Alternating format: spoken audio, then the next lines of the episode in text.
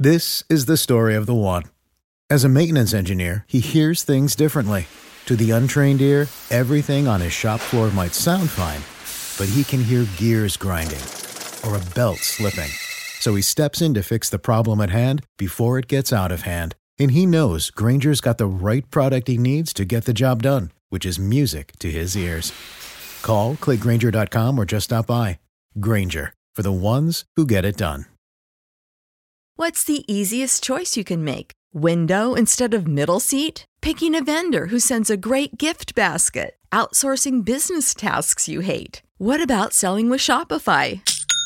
Whether you're selling a little or a lot, Shopify helps you do your thing, however you cha-ching. Shopify is the global commerce platform that helps you sell at every stage of your business. From the launch your online shop stage to the first real life store stage, all the way to the did we just hit a million orders stage. Shopify's there to help you grow. Whether you're selling scented soap or offering outdoor outfits, Shopify helps you sell. Wherever and whatever you're selling, Shopify's got you covered. Sign up for a $1 per month trial period at shopify.com slash try. Go to shopify.com slash try now to grow your business, no matter what stage you're in. Shopify.com slash try. Hi, this is Bennett Kelly. Thanks for listening to Cyberlaw Business Report. Before you take a recess to hear the latest internet law news and commentary, you are hereby ordered to download the webmasterradio.fm mobile app for iPhone and Android. Okay, maybe not ordered, but why not? You can listen live to my show and all our show hosts every day on our live stream or download past episodes with ease. So download the webmasterradio.fm mobile app in the iTunes Store or in the Google Play Store. It's an open and shut case. All rise. Welcome to the Cyber Law and Business Report. Get the top story on the hot button internet legal topics of the day. This is your home for the latest on internet law and policy. Hear the latest net trends impacting business and have your questions answered right here. This is the Cyber Law and Business Report. Now, please welcome your host, the founder of the Internet Law Center, Bennett Kelly. Good morning. This is Bennett Kelly with the Internet Law Center broadcasting live from the heart of Silicon Beach here in sunny Santa Monica. Please be seated. We have a great show for you today, which happens to be on the 100th anniversary of the first baseball game at Wrigley Field, which was then known as Weeghman Park.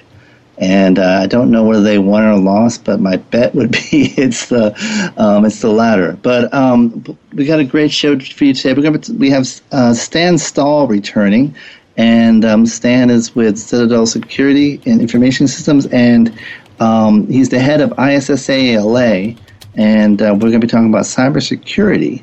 Um, but before we do, just a, a few um, housekeeping matters.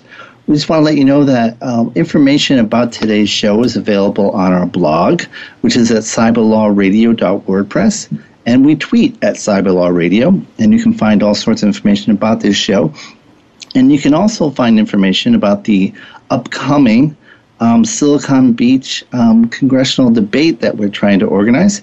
It will be um, May 24th edition here, um, live from Webmaster Radio and streamed through iHeartRadio. And uh, we have information on the blog there. Or you can go to siliconbeachdebates.com and you have information on all the candidates and um, um, and the issues that we um, are asking them to address. There'll be specifically a technology technology debate with the the seven leading candidates um, running for the seat held currently held by Congressman Waxman uh, that covers the Silicon Beach area. And um, since it's an open seat and since a rare um, a rare instance, we thought we'd um, take this opportunity to express the um, make sure that the voice of tech is heard. And so we're asking the candidates to really address the issues that are germane to Silicon Beach, and um, we're going to air it here. And uh, but um, the invitations went out yesterday, and as soon as we start getting responses to the questionnaire, we'll be posting them on the blog as well. Again, that's at cyberlawradio.wordpress, as well as on the um, debate site, which again is um, siliconbeachdebates.com. So without further ado, let me welcome once again our good friend um, Stan Stahl. Are you with us, Stan? Yes, I am, Bennett. It's a pleasure to be here. Thanks for the invitation. Um, always a pleasure. So, Stan, um, a couple of things we'd like to go over. Obviously, uh, uh, one is this. I guess let me back up. Um, you know, at ISSA LA um, summit last year, um, the keynote speaker was um, the former Google CEO Eric Schmidt, and who just came back from his role at the White House. And at that time, I, I asked him the question about how do we get to the point where there's actually market incentives for cybersecurity?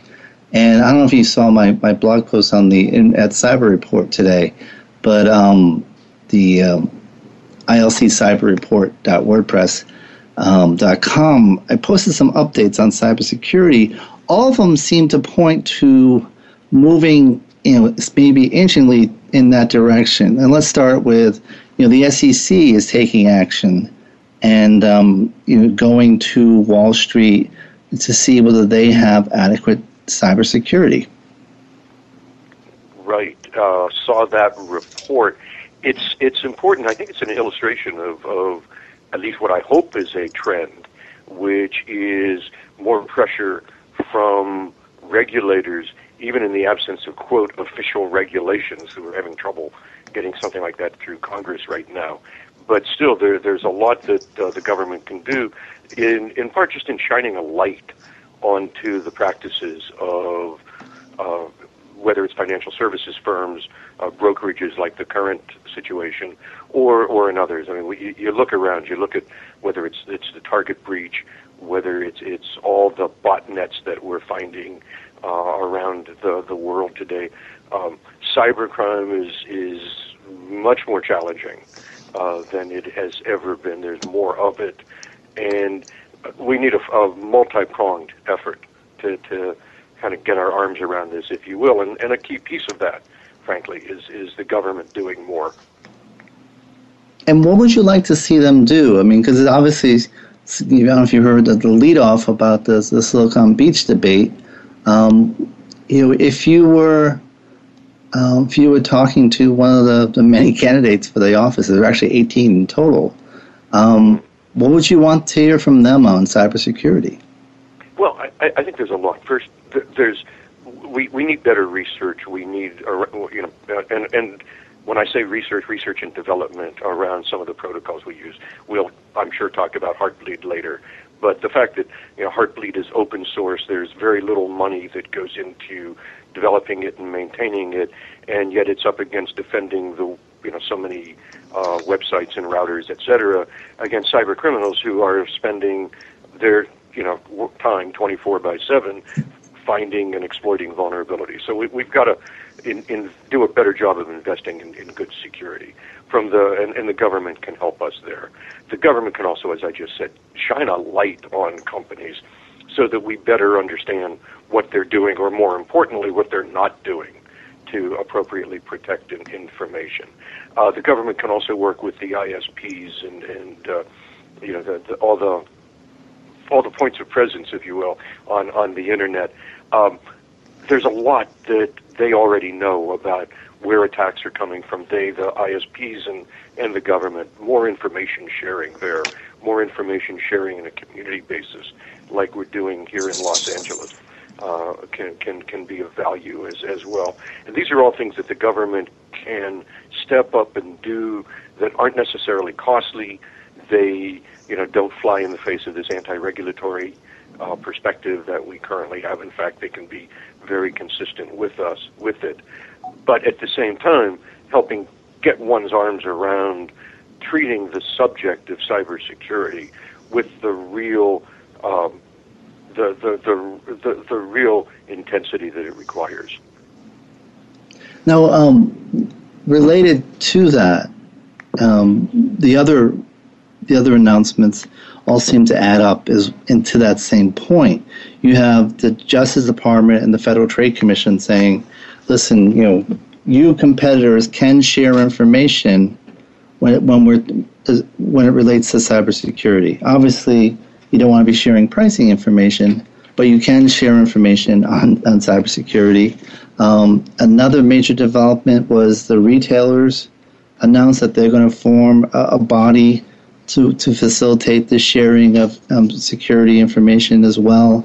And um, and then lastly, there's a, a, a consumer group that's um, trying to um, provide information for consumers on what the security record is of the companies you're dealing with.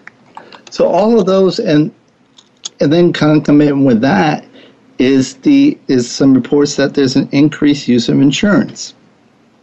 All those seem to suggest a, a greater possibility that there could be a market pressure for cybersecurity.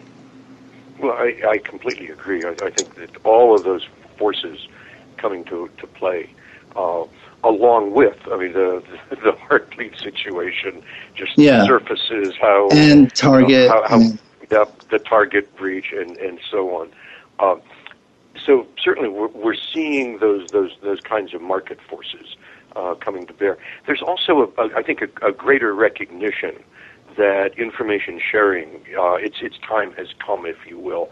Uh, one of the things I'm proud of of our ISSALA chapter here in uh, here in Los Angeles. For about a year and a half now, uh, I've headed up a group of financial services companies here in Los Angeles. We meet once a month uh, to discuss cybersecurity challenges. Law enforcement meets regularly with us. And on May 15th here in Los Angeles, we're holding the first invitational workshop on information sharing between these two groups so that uh, first we'll get in one room all the appropriate players, security and treasury people from financial services firms, people in law enforcement, particularly the Los Angeles uh, County District Attorney's Office. And we will be looking to do two things. One is just real basic, let's sit and talk and get to know each other better about cybercrime and how collaboratively we can more effectively deal with it but then also putting together some real plans for uh, sophisticated information sharing platforms that over the next couple of years we might be able to uh, put to use here in Los Angeles so that we can all do a better job of, of protecting protecting the community in, in a sense. Um, what, just one example of, of how this can work that just kind of when I first heard it, frankly, blew me away. Uh, one of the major banks in town identified about a $100,000 worth of credit card fraud um, coming from some number of their, their customers. Mm-hmm. They ran it through, they, they, they did some analysis on the cards and identified a particular restaurant here in Los Angeles that was the source, uh, the, the common point that all of those cards had in common. And they took that information to the DA's office who, with that information, reached out to one of the credit card companies. Uh, in this case, it was American Express, and was able to surface now a million dollars of fraud that had previously just just was sitting there. Nobody was paying attention to. Okay, let's go track it down and do something about it. Now, with the DA's office having that information, they went to the restaurant in in question, uh, identified that those computers, the computers, the point of sale system, at the restaurant had been breached, and we're able to a fix the breach, b stop the crime, and arrest some of the local people who were involved in that breach. Unfortunately, others involved in the breach were out of the country and consequently were not able to be brought to justice. But even the ones that were brought to justice and even just stopping the crime is, uh, to me, a good illustration of what's possible here with improved information sharing. Can you say what the restaurant was? I'd rather not. You okay. Why? You know, just uh, uh, assume it's you know a, a, restaurant here in Los Angeles. It could be one of any. Because uh, in fact, if you look at the recent uh, Verizon uh, report that just came out yesterday, their data breach report, uh, restaurant and hotel point of sale systems are under heavy attack from the cyber criminal world. And, and why is that? Is is there something? Is it just the volume?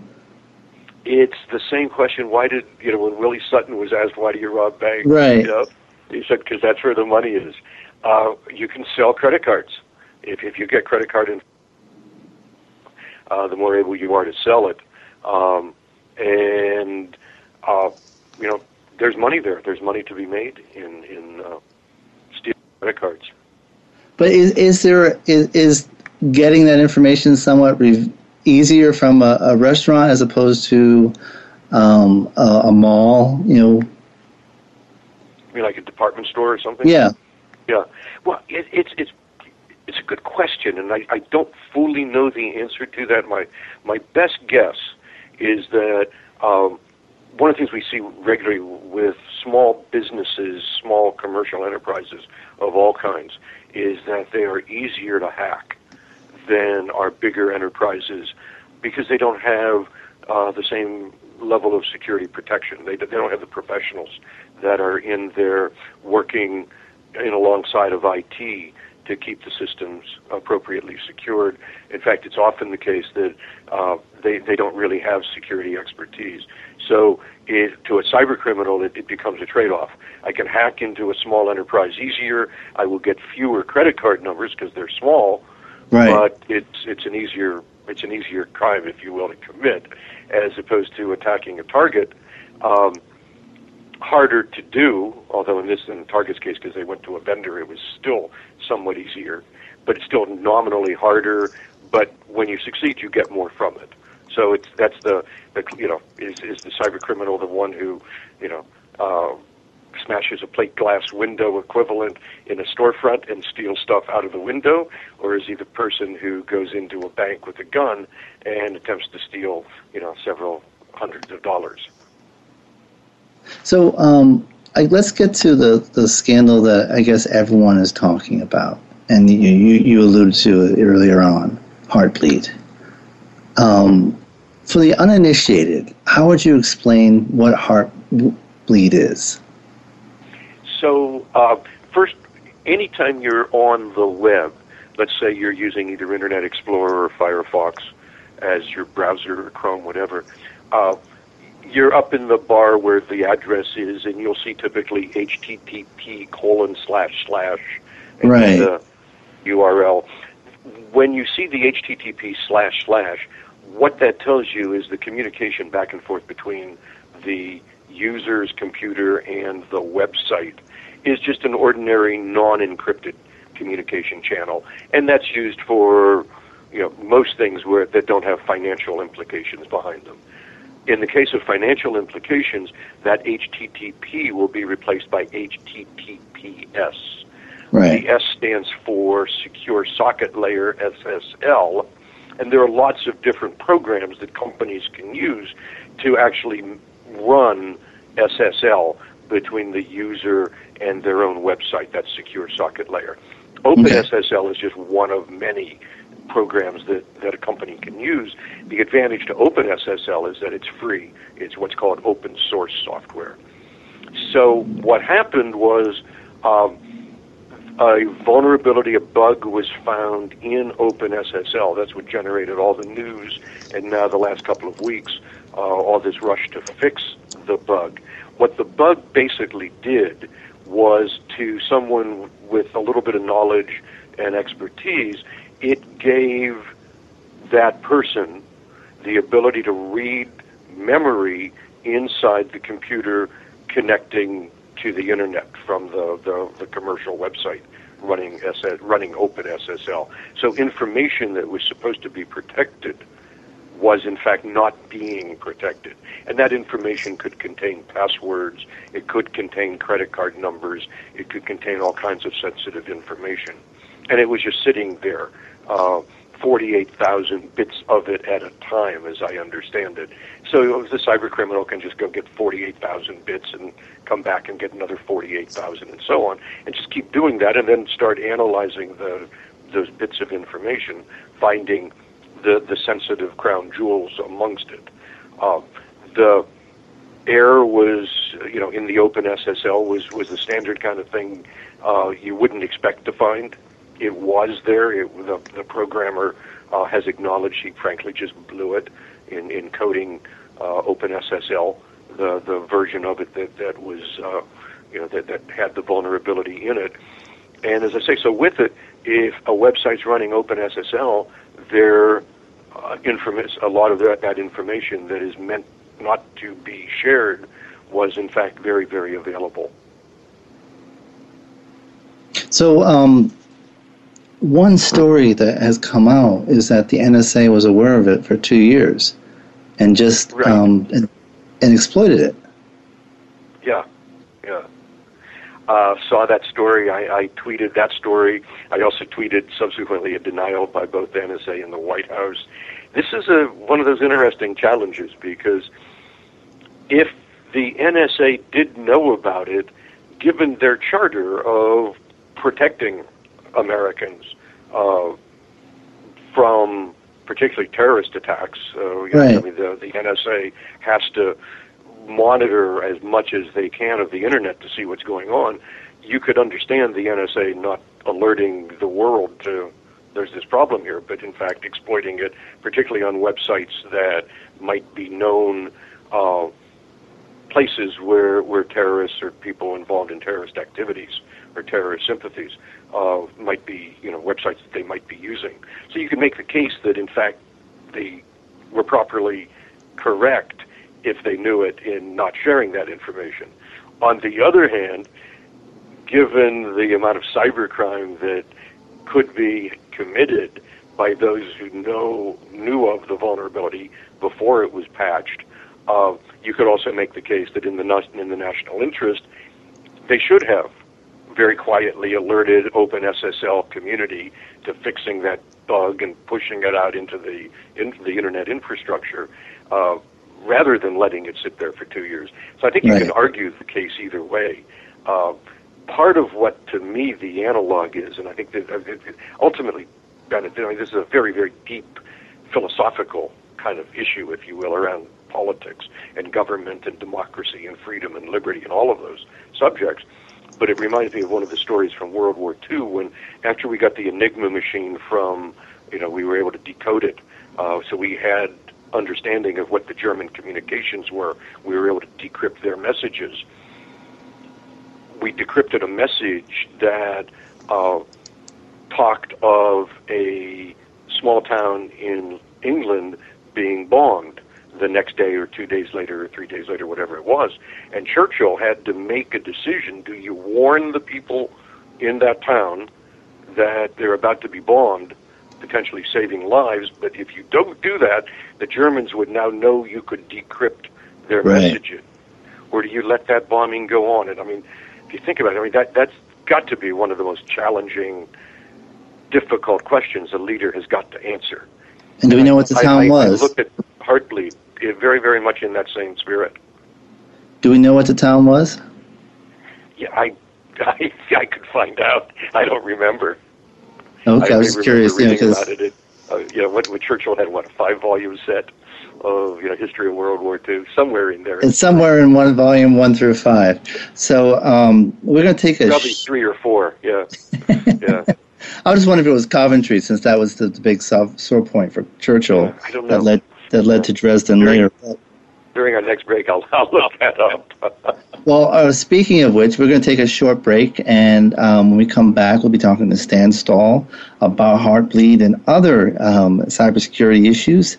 And you're listening to Cyberlaw and Business Report here on Webmaster Radio, streaming live on iHeartRadio. Be right. Stay tuned for more of the Cyber Law and Business Report after this brief recess for our sponsors. And events. There are many things we would love to catch. Catching the final out of a baseball game, And that's the ball game. reeling that big catch of the day, or catching a ride home. Taxi.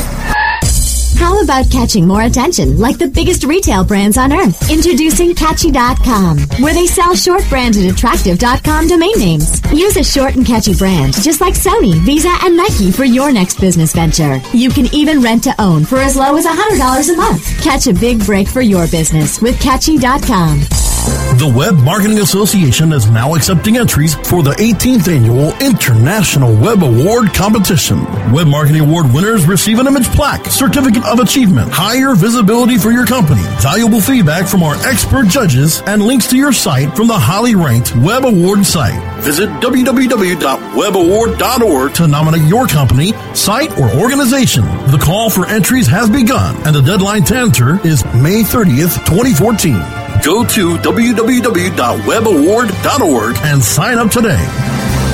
Oh, yeah. My day is done. Time for happy hour. You're already done for the day?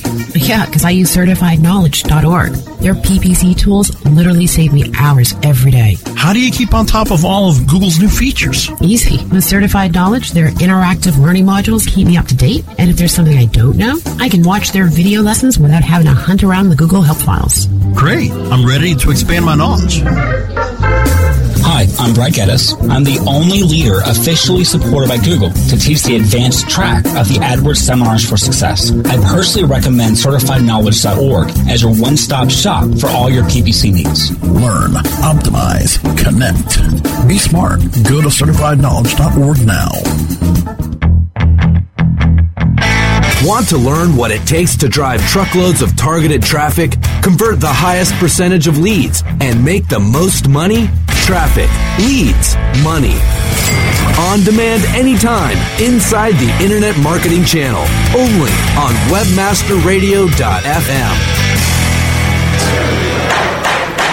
The best gavel to gavel legal news and information on the net is right here. This is the Cyber Law and Business Report, only on WebmasterRadio.fm. And we're back um, talking with Stan Stahl about the latest in cybersecurity. And um, we were just talking about um, the NSA and uh, Heartbleed. And, um, you know, my reaction, and, and granted it was somewhat of a just kind of a visceral reaction, when I heard that the NSA was aware of it and exploiting it, you know, I, you you had a more nuanced view of what their um, what their mission is, and I just thought that if you're if you're allowing this to happen, yeah, you're you're an agency that's kind of forgotten your mission, and um, and you know maybe maybe it, it can't be reformed. Maybe it has to be shut down and start from scratch. I don't know certainly, I, you know, I, I, think there's two points of view very, very strongly. Uh, Actually, Stan, could you speak up just a little? Yeah, certainly. I, I, think there's there's there's certainly two points of view on this, and uh, maybe that's the right segue to the ISSA LA summit, because uh, May 16th at, at our annual summit, one of the things we'll be doing in the afternoon is having a uh, uh a panel discussion on the Ed Snowden versus NSA set of challenge. You know what what, what all that exposes. Um, I mean, I, my, my own sense is, as you and I have talked about this in the past, is you know I think this balance between liberty on the one hand and security on the other is perhaps one of the most profound challenges a free people has. Because we certainly have you know if if we are to secure ourselves at some point we have to be willing to give up a certain amount of our liberty to do it. But at the same time we have to be very, very cautious that we don't give up too much or we find ourselves in that place that Benjamin Franklin spoke about, you know, where if we give up too much, we don't deserve either liberty or security. So we have a, a session uh, in the afternoon of May 16th, uh, which we're calling Privacy and Security in the Age of NSA and Snowden. And we put a panel together that includes Stewart Baker, who's the former Assistant Secretary for Policy at the Department of Homeland Security. He's now an attorney uh, in Washington. We've got Alexander Abdo, who's a fellow of the ACLU National Security Project. We've got Nate Cardozo, staff attorney with the Electronic Frontier Foundation. Monica Ryan, who's the chief of privacy and civil liberties of the FBI. I'm going to be on the panel, and some of your mem- uh, listeners may know I also uh, blog under theagnosticpatriot.org, so I'll be speaking as well. And our moderator is Richard Greenberg of uh, County of Los Angeles Public Health Department as well. So we expect to have a, a really wide-ranging, free-flowing panel discussion around this topic May 16th at our summit. Well, why don't, why don't we jump into that? Uh, since we started talking about it already. The um, right. Yeah, uh, this is our sixth security that. I kind of just segued it in. No, that was perfect. That was as smooth as they come. Um, this is the sixth summit you've had. Last year's you had was quite a success. How many people showed up for last year's? We had just shy of 800 last year. Uh, something like 796, something like that. Uh, uh, last year, of course, we had Howard Schmidt from uh, the White House and the ISSA International President as our keynote speaker. Uh, again, like this year, we had three specific programs slash tracks. Uh, one for executives, which we're duplicating again this year. One for the uh, in the trenches professional IT information security, and another focusing on healthcare, uh, HIPAA privacy issues as well. Uh, that same style from last year, that same format, we'll be duplicating this year again. So we have those those three separate tracks. And, and your, your, keynote is quite interesting. It's Richard Clarke, who mm-hmm. um, served with three presidents or more. I know two, Clinton and Bush, certainly. Well, I think I think he he served with the first Bush as well. He, and he might yes. well have, yeah, yeah. And so, yeah. and you know, obviously, he became to national attention because of um, you know his testimony before the 9/11 Commission.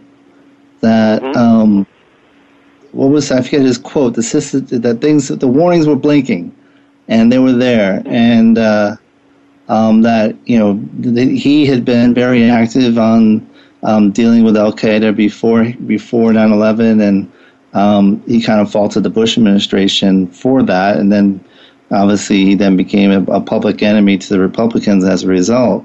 Um, but he's Correct. since since that time he's he's taken up the cause of um, cybersecurity. You know, he has he had a book out um, on cyber warfare and I don't. I have. I haven't read it myself. Have you? Have you had a chance to review it at all?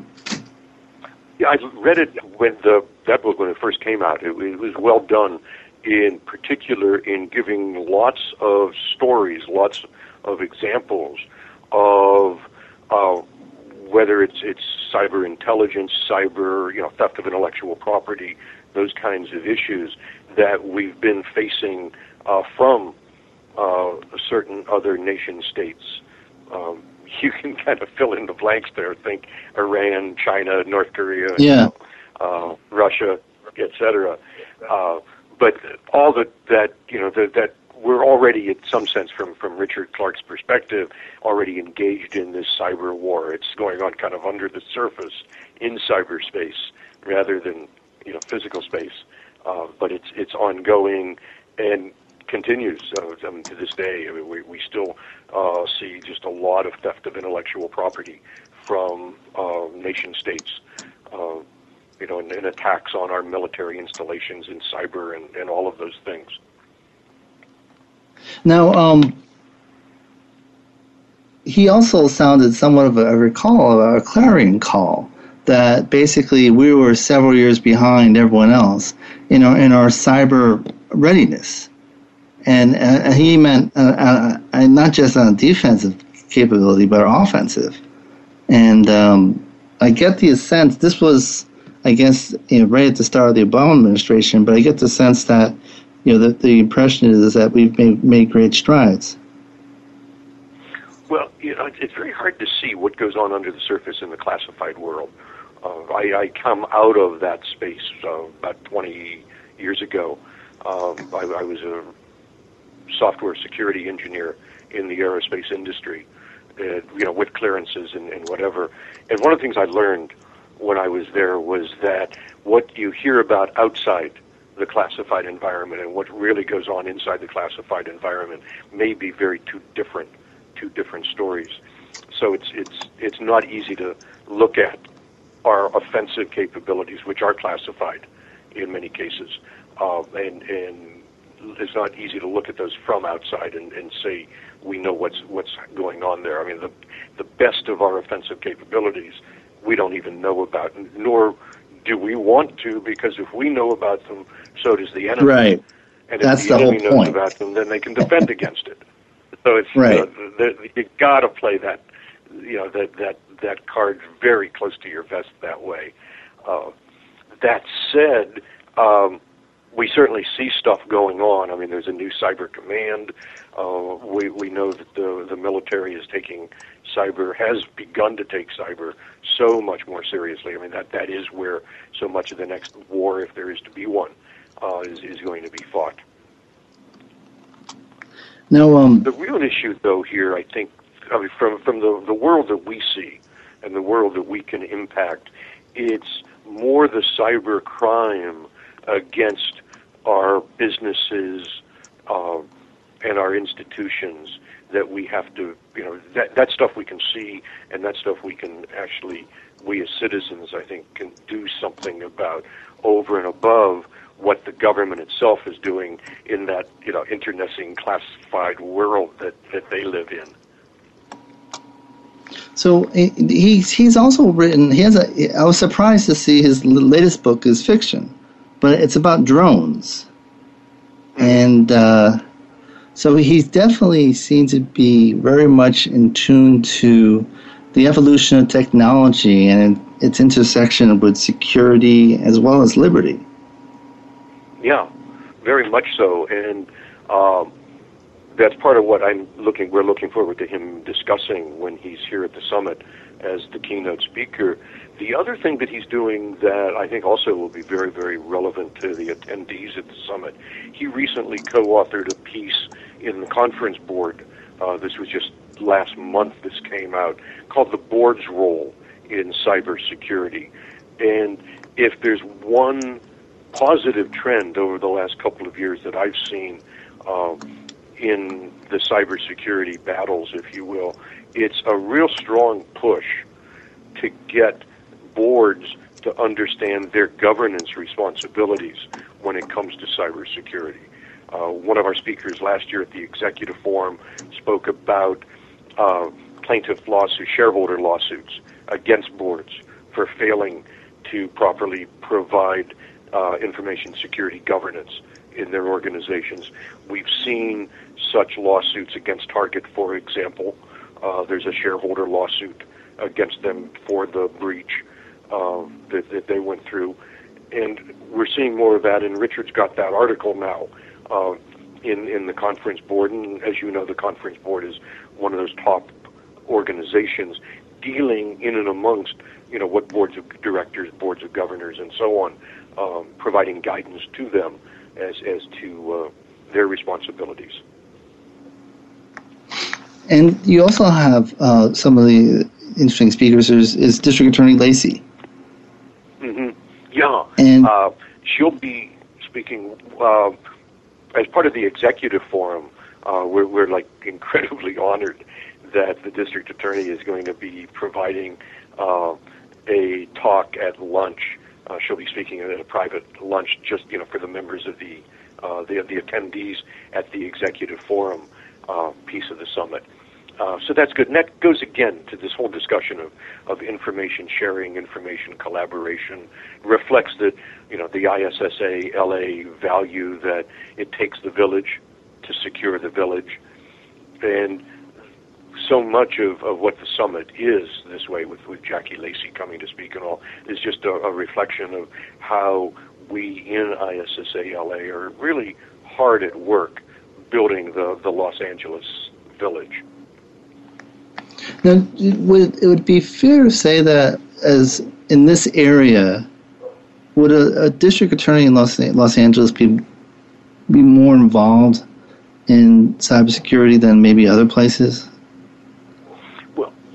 You know, it's it's a good question, and I I have to beg ignorance on what other places are doing. Although I've not heard anything like this going on in other places. My my sense is that with the district attorney's involvement, we in Los Angeles are stepping up um, and doing things differently than what we're seeing in other communities. Um, but that's more. I, I, I can't back that up with, with hard data. Sure. I mean, this how and same here. I mean, it's I you know, intuitively, yeah. I don't yeah. see Montana. You know, the, Butte, Montana district attorney having a major role in cybersecurity efforts. Right. Right. It would be in New York and Chicago and you know places yeah. like that where I would look to see if, if analogous things are going on. As I say, I don't see them. Uh, I know just I, I mentioned earlier, we talked about our financial services security forum where we meet monthly and we've got law enforcement joining us in that. I think this is somewhat unique uh, to Los Angeles, uh, this whole kind of collaboration between law enforcement and very specifically financial services because that's where so much of the cybercrime, cyber fraud, you know, has its nexus in the in the in this uh, financial services community. And uh, you've got a number of uh, leading industry people um, who are going to be speaking. Why don't you tell me a little about them? Yeah, certainly. So, um, you know, in addition to some of the people I've mentioned already that, you know, will be at the security and privacy piece, um, we have other speakers. Uh, Debbie Christofferson is uh, one of the members of ISSA International. She'll be there speaking, as will Andrea Hoy. Uh, she's the vice president of ISSA International, and Ira Winkler, who is uh, president, international president right now of, of ISSA. Uh, Jeremiah Grossman, who's the uh, uh, currently the interim CEO at White Hat Security. Jeremiah co-founded White Hat. Uh, whatever that was several years ago, uh, and and he's a leader in the whole subject of website security. Uh, it's one of the things that White Hat specializes in. Uh, we've got George Johnson, who will be speaking at the Executive Roundtable, part of the Executive Forum. He's the Chief Security Officer of a company, NC4, and NC4 has built some of the major information sharing platforms that organizations use to share cybersecurity information. So again, it's it's part of that. It takes the village to secure the village information sharing kind of perspective, if, if you will uh, Marc Maiffret, who uh, speaks with us regularly. Uh, he's he's a good friend of ISSA LA. Uh, he's the chief technology officer of Beyond Trust, and uh, he'll be speaking there. Rafal Los, who's uh, part of HP's enterprise security services, will be speaking as well. Again, Rafal is a regular at, at our, our summits. David Nardoni, Los Angeles native, he does David's been involved in, in analyzing and understanding some of the major breaches around the world over the last several years. He's a uh, uh, forensics uh, specialist with Bank of America. Uh, Marcus Ranum, who's the chief security officer of Tenable Security. Uh, he'll be again another speaker, and these are all. I mean, if, if you're in the cybersecurity world, you know these names as you know they're they're household names to you if for if, if you live in in in this world. Uh, you know, and the list goes on. We'll have over 30 speakers. Uh, part of and, and it's um, what's the date? May the 16th. date is May 16th, May and 16th, it's being Friday. held. It's at the uh, Hilton Hotel up in Universal City. So if you want to take the metro to it, it's right there, easy to get to. Um, its registration starts about 7:30 in the morning. We'll kick things off the program about uh, 8:30. Uh, give people time for you know breakfast and, and coffee and you know snacks and whatever, um, and we'll go through the whole day, uh, finishing with a cocktail party at I think five o'clock or something. Um, where all the vendors, we'll have probably 30 vendors there. They'll be raffling off prizes as well. So it's always a, a, a good kind of end of day wrap up, uh, the cocktail party. So it's all day, May 16th, uh, Universal City Hilton. Uh, I say it's going to be a, a tremendous, tremendous event. And for people who are in the field specifically, information security specialists, we've got on the day before, May 15th, we've got uh, very specific security training. We've got uh, Jim Manico. We'll be talking about uh, secure coding of web applications. That's a half day seminar. Uh, we'll have healthcare and uh, privacy and security, uh, uh, what we're calling a boot camp with Fred Cobb of Sword and Shield Enterprise Security. He'll be talking about what do you do um, after you got, you know, you discover a data breach. Um, and the day goes on. And both of these are going to be fabulous days. But with the summit itself, May 16th on that Friday. And um, what's the, what's the website if people want more information? Yeah, so go to our uh, chapter website, issala.org. Uh, there's a link from there right to the summit, or go directly to the summit at summit.issala.org. And now, Stan, you can register. Yeah. Oh, go ahead. No, go ahead. And is early bird registration still going on or no? I think that's over.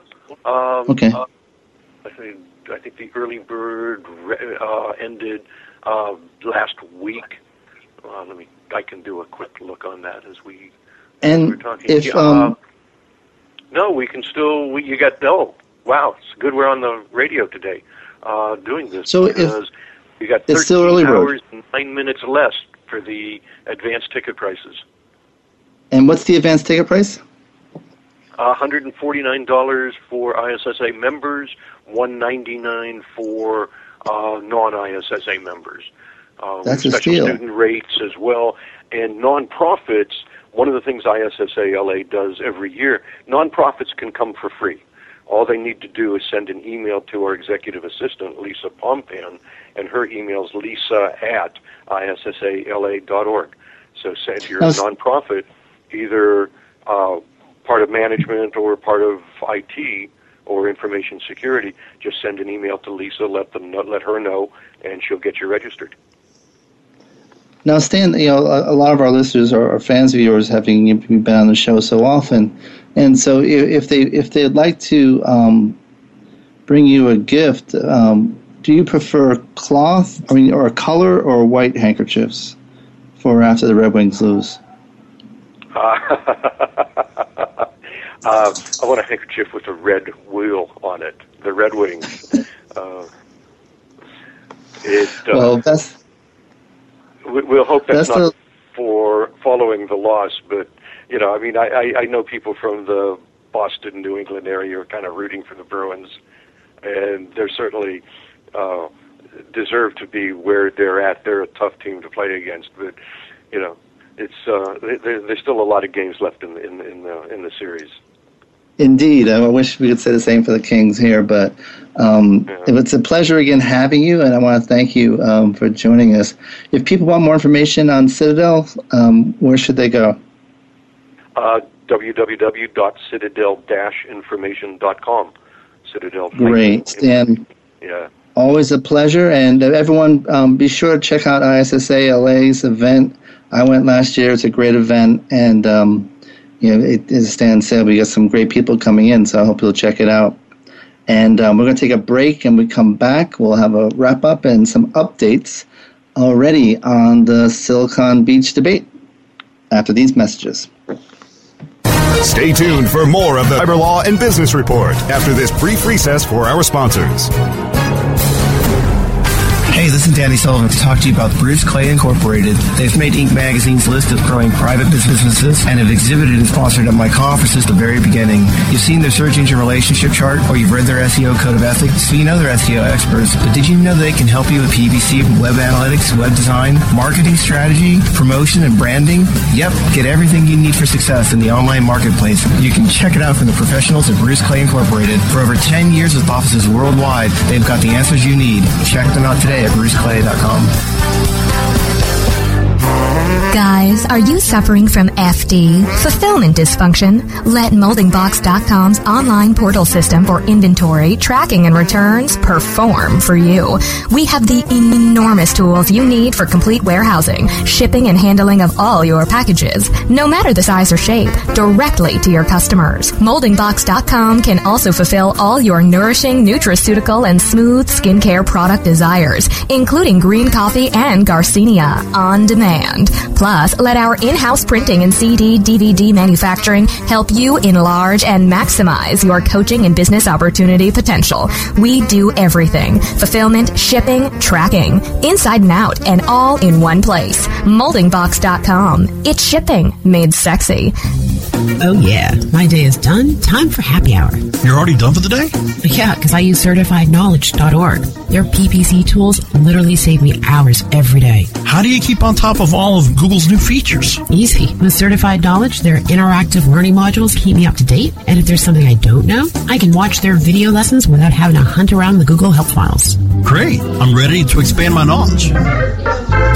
Hi, I'm Brad Geddes. I'm the only leader officially supported by Google to teach the advanced track of the AdWords Seminars for Success. I personally recommend CertifiedKnowledge.org as your one-stop shop for all your PPC needs. Learn, optimize, connect. Be smart. Go to CertifiedKnowledge.org now. Welcome to the home of the latest search marketing news and views of the world. Welcome to the state of search. Search marketers from around the world discuss the latest headlines and issues in search engine marketing, social media, and more. State of Search. On demand anytime inside the International Marketing Channel. Only on WebmasterRadio.fm. The best gavel to gavel legal news and information on the net is right here. This is the Cyber Law and Business Report, only on WebmasterRadio.fm.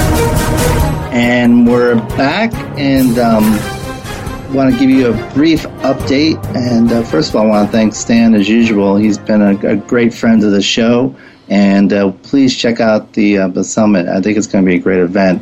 But um, we already have some preliminary responses to the invitations for the um, Silicon Beach debate. Um, Senator Ted Lieu, uh, who many consider to be the front runner, particularly since um, his district encompasses 80% of the congressional district that um, Waxman holds. Um, he's he's contacted us. He's he's agreeing to speak with us. Um, uh, Marianne Williamson is, uh, has said that she'll participate, and um, there's actually a very surprising story emerging out of this in that um, there was a candidate who was a relative unknown, a guy named David Kanuth, who um, is a public defender. But before he was a public defender and went to law school, he actually was in the tech community. And um, he stunned everyone by when the first um, FE's Federal Election Commission reports on fundraising came out, he had raised the most money. He raised $800,000. And he says just a relative newcomer and uh, but you know he could be the, the Silicon Beach Rocky maybe, and um, so it's going to be interesting to see. But he's agreed to participate as well. He said he's looking forward to it. So um, we've invited seven candidates, and uh, so far it looks like we got three participating. Um, already, and so look, I expect this to be a, a fun thing. Um, basically, what the what we sent out was a, a 10 plus 10 challenge. Uh, we we created a list of 10 questions for them to um, just indicate their positions if they had any on um, plus an additional question on whether or not they would support um, amending uh, the uh, bill to amend the Voting Rights Act to restore the Justice Department's authority um, to pre-screen um, voting rights, voting law changes in areas where there's been histories of discrimination. Um, that's how the Voting Rights Act was up until the recent Supreme Court decision. And um, so we have, uh, but the 10 questions are all tech. And then we've asked each to give us 10 minutes. So um, initially we were thinking it would be five candidates we would have, but um, after the FEC reports came in, we decided to expand it to seven. So we will air um, as many as we can on um, May 24th. Excuse me, May, May 24th, May 14th, and then the, the remainder will be on the following week, May 21st. And uh, so less than a month away we will be having the debate. So um, stay tuned. It's going to be interesting. Um, it's this really is kind of a, a unique opportunity. I mean, you, it's so rare to have an open seat in Congress. It only happens when you, you have the retirements, and in such an important seat as this, you know, the um, the the seat for the kind of power center of Los Angeles, and also the seat for Silicon Valley. Um, this seat does not include Hollywood, but it does include significant portions, portions of LA, Beverly Hills, Malibu, Santa Monica, Venice, um, and all the some of the south all the South Bay cities of you know Hermosa, Manhattan Beach, um, Palisades, and um, so it's an important district, and it's important that this emerging Silicon Beach um, area get, get its voice heard. Um, there's so many, and particularly since tech as a, historically, we have not been very well organized and we haven't been very articulate in, in stating our, our positions or even engaging in the process. So this is an opportunity for everyone from um, Silicon Beach to at least find out where people stand on key issues like net neutrality, uh, NSA reform. You know, those are some of the issues we're asking about. So check out the website, siliconbeachdebates.com, and um, see what you think. Um, we're, we're, looking forward to having them, and uh, it's it's worthwhile debate. And then, you know, obviously this is just for the primary, which will be June 3rd. And then we'll have the general election in November, which will be a very important election nationwide. Um, so definitely, we're really excited so far about the, the response we've received to date. And um, so that's we're pleased about that. In addition, um, one, I want to give a shout out to one of our listeners, Reg Levy, for uh, I appreciate the invite to the uh, event on um, the what is the latest doings in the um, the new generic top level domains, and uh, it's pretty exciting. Um, was, there was a, a gentleman there um, they're, they're getting ready to launch Dot London. Um, at the end of this month, it'll be launching, and people in the London business community are just embracing it. Harrods is going to rebrand as Harrods Dot London, and uh, so you just see the the potential of some of these um, GTLDs, and so um, we'll, we'll have a we'll have a show on that later on. But thanks again for the invite. It was a great event. It was um, always great to go out to the Annenberg um, which is if you ever saw the movie Citizen Kane, um, which is based on uh, William um, William Hearst. Um, it's right at the uh, there's a beach house there that was owned by his mistress, and uh, this event was held at that that area, beautiful area right on the beach. So, tech on the beach. What better what better life can you have? And that's what we have here. Um, the Internet Law Center in Silicon Beach. We're happy to be able to give you another interesting show, an important issue of cybersecurity and uh, looks like we are making some progress. Um, it's always um, three steps forward, two steps back, but um, good thing we have people like Stan Stahl to help us explain it. And um, so look forward to um, talking with you next week. And um, I don't know who we have here, Brasco, do you? But any event, um, it's going to be another great show. Court is adjourned. be sure to download the mobile app and uh, listen to us wherever you go. Please send postcards. We always like to see where we've been talking. And um, but that's all from me. This is Bennet Kelley, the Internet Law Center, saying sayonara here from Silicon Beach. See you next week.